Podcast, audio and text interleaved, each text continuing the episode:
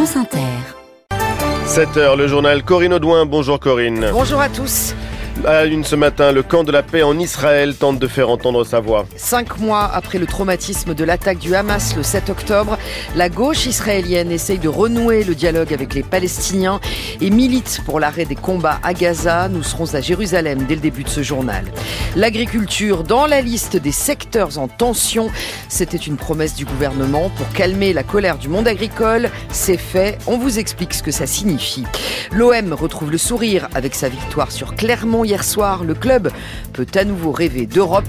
Et puis la tournée de tous les excès. La chanteuse américaine Taylor Swift fait étape à Singapour pour des fans qui viennent de toute l'Asie. Depuis toujours, nous aimons les dimanches. Ce n'est pas moi qui le dis, c'est Lydie Salver qui fait de cette phrase le titre de son nouveau livre. Elle viendra nous expliquer tout à l'heure à 7h50. Et à 8h20, on parle géopolitique et retour de la guerre avec Hassan Salamé, ancien ministre au Liban, diplomate et professeur à Sciences Po. La possibilité d'une trêve entre Israël et le Hamas, à nouveau au cœur des négociations qui reprennent au Caire aujourd'hui. Une délégation du mouvement islamiste palestinien doit répondre à la proposition formulée fin janvier par le Qatar, l'Égypte et les États-Unis en lien avec les négociateurs israéliens. Sur la table, un cessez-le-feu de six semaines et la libération d'otages israéliens contre des détenus palestiniens. En Israël aussi, la pression monte pour contraindre les autorités à négocier. Hier soir à Tel Aviv, des milliers de personnes ont manifesté contre le gouvernement Netanyahou. Plus globalement, après le traumatisme de l'attaque du Hamas le 7 octobre dernier, le camp de la paix tente de retrouver de la voix dans le pays. C'est un reportage à Jérusalem de Marc Garvenès et Étienne Monin. Devant la mairie de Jérusalem, Shir Meramkin colle des affichettes sur lesquelles il est écrit Seule la paix amènera la sécurité. Elle appartient à l'organisation Debout Ensemble. Elle estime aujourd'hui qu'il faut sortir de la gestion purement sécuritaire pour chercher une solution politique. On a essayé le combat avec la solution militaire pendant longtemps et ça n'a pas marché. En Israël, l'attaque du Hamas a droitisé les esprits. La gauche a perdu la plupart de ses repères, mais le conflit et la colonisation sont revenus sur le devant de la scène, constate Ofer Salzberg. Il est spécialiste du sujet pour l'Institut Kellman. Nous sommes dans le stade d'un traumatisme collectif qui continue chaque jour.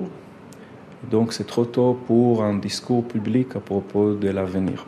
Les gens qui réfléchissent à propos de ça font ça dans des espaces fermés, privés. Le dialogue est encore compliqué avec le camp palestinien. La confiance a été entamée. Ouda Imam est une figure de la culture palestinienne. Il n'y a plus de communication. Les Palestiniens sont très déçus que euh, la voix euh, d'humanité parmi quelques Israéliens est complètement mutée. Les activistes de gauche disent aujourd'hui qu'ils avancent pas à pas. Leur premier objectif, c'est l'arrêt des combats dans la bande de Gaza. Et les États-Unis ont largué leur premier colis d'aide humanitaire hier à Gaza. Trois avions ont parachuté l'équivalent de 38 000 repas sur le territoire menacé par la famine. Deux victoires de plus pour Donald Trump, le candidat à l'investiture du Parti républicain pour la présidentielle américaine, l'emporte haut la main dans le Missouri et le Michigan. L'ancien président prend nettement l'avantage à deux jours du Super Tuesday où 15 États organisent en même temps leurs primaires démocrates et républicaines. En France, le salon de l'agriculture ferme ses portes ce soir après une édition chahutée, Corinne. Oui, une 60e édition marquée par la mobilisation des agriculteurs. Ils réclament notamment des prix plus justes pour pouvoir vivre de leur métier.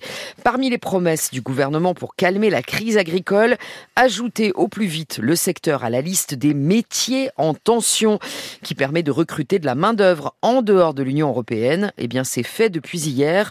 Le décret est paru au journal officiel. Les explications de Mathilde Dehimi. En agriculture, comme dans d'autres secteurs, il y a dans certaines régions plus d'offres d'emploi que de candidats. Besoins croissants, déficit de compétences, manque d'attractivité, mauvaise image et modalités de recrutement parfois trop complexes expliquent que la liste des métiers en tension ne cesse de s'allonger, principalement dans l'industrie, le BTP, le sanitaire. Le secteur agricole rejoint donc cette liste des métiers en tension qui permet de recruter plus facilement sans justifier qualification individuelle de la main-d'œuvre étrangère, un soulagement pour les maraîchers, arboriculteurs, viticulteurs et éleveurs qui ont besoin de salariés permanents ou saisonniers. Certains ont dû la saison dernière renoncer à récolter des parcelles faute de bras. Une mesure de simplification immédiate qui ne résoudra pas tous les problèmes d'emploi dans le secteur. Il faudrait, selon la profession, former 30% de jeunes en plus dans les lycées agricoles pour pallier les manques à court et à long terme, car on estime que dans 10 ans, la moitié des producteurs de lait, par exemple, auront pris leur retraite. Gérald Darmanin dénonce un acte inqualifiable. Vendredi à Paris, un homme d'une soixantaine d'années a été victime d'une agression antisémite, frappé et insulté alors qu'il sortait d'une synagogue dans le 20e arrondissement de la capitale. L'auteur de l'agression a pris la fuite. Le ministre de l'Intérieur a demandé au préfet de renforcer les mesures de protection de la communauté juive, notamment autour des écoles et des lieux de culte. Attention à la neige et au verglas. Aujourd'hui, Météo France déclenche l'alerte orange depuis 6 ce matin dans la Loire, la Haute-Loire, la Lozère et l'Ardèche. Et 7h06, il y a de la joie à la une de l'équipe ce matin après la victoire de l'Olympique de Marseille. 5 buts face à Clermont, 1 oui, car le club marseillais se replace dans la course à l'Europe. Avec cette troisième victoire en trois matchs, l'OM est provisoirement sixième de la Ligue 1 de football.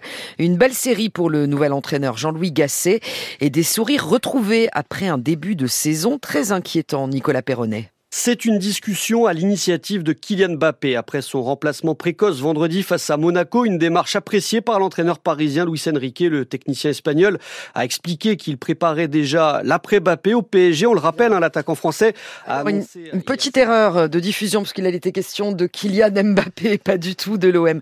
Il, est toujours question de Kylian Mbappé. Il est toujours question de Kylian Mbappé, même, même quand il n'est pas là. écoutez, on en reparlera euh, dans d'autres éditions. Ce n'est pas grave. Six matchs aujourd'hui en programme, euh, au programme en Ligue 1.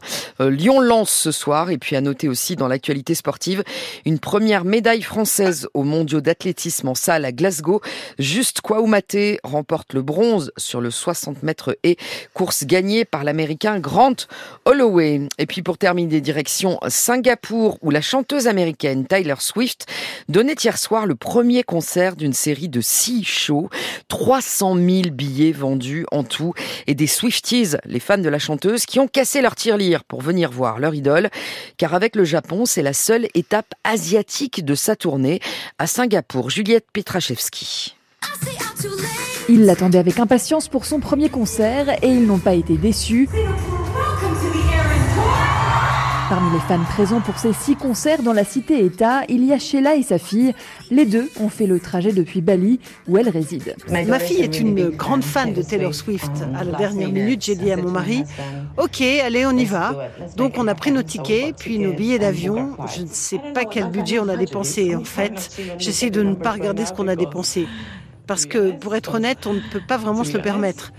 Mais je sais que c'est une opportunité unique pour ma fille de voir Taylor Swift au summum de sa carrière. Selon le ministre de la Culture singapourien, la cité-État aurait payé entre 2 et 3 millions de dollars pour les six spectacles de la chanteuse. À la clé, des millions de retombées économiques grâce au tourisme. Janning, elle aussi, est venue d'Indonésie avec sa fille pour assister au concert. J'ai remarqué que les chambres d'hôtel étaient beaucoup plus chères que d'habitude. Peut-être parce que 55 000 personnes vont voir son concert. C'est fou, j'ai du mal à réaliser. J'ai trop hâte d'y être. Ça va être trop génial. La demande de vol et d'hébergement autour des dates de concert de Taylor Swift à Singapour aurait augmenté jusqu'à 30%. Et quand on aime, on ne compte pas, il paraît, ni l'argent, ni le bilan carbone. Oui, en effet. C'était le journal de Corinne Audouin à suivre. Zoom avec les comédiens de doublage inquiets face à la concurrence de l'intelligence artificielle.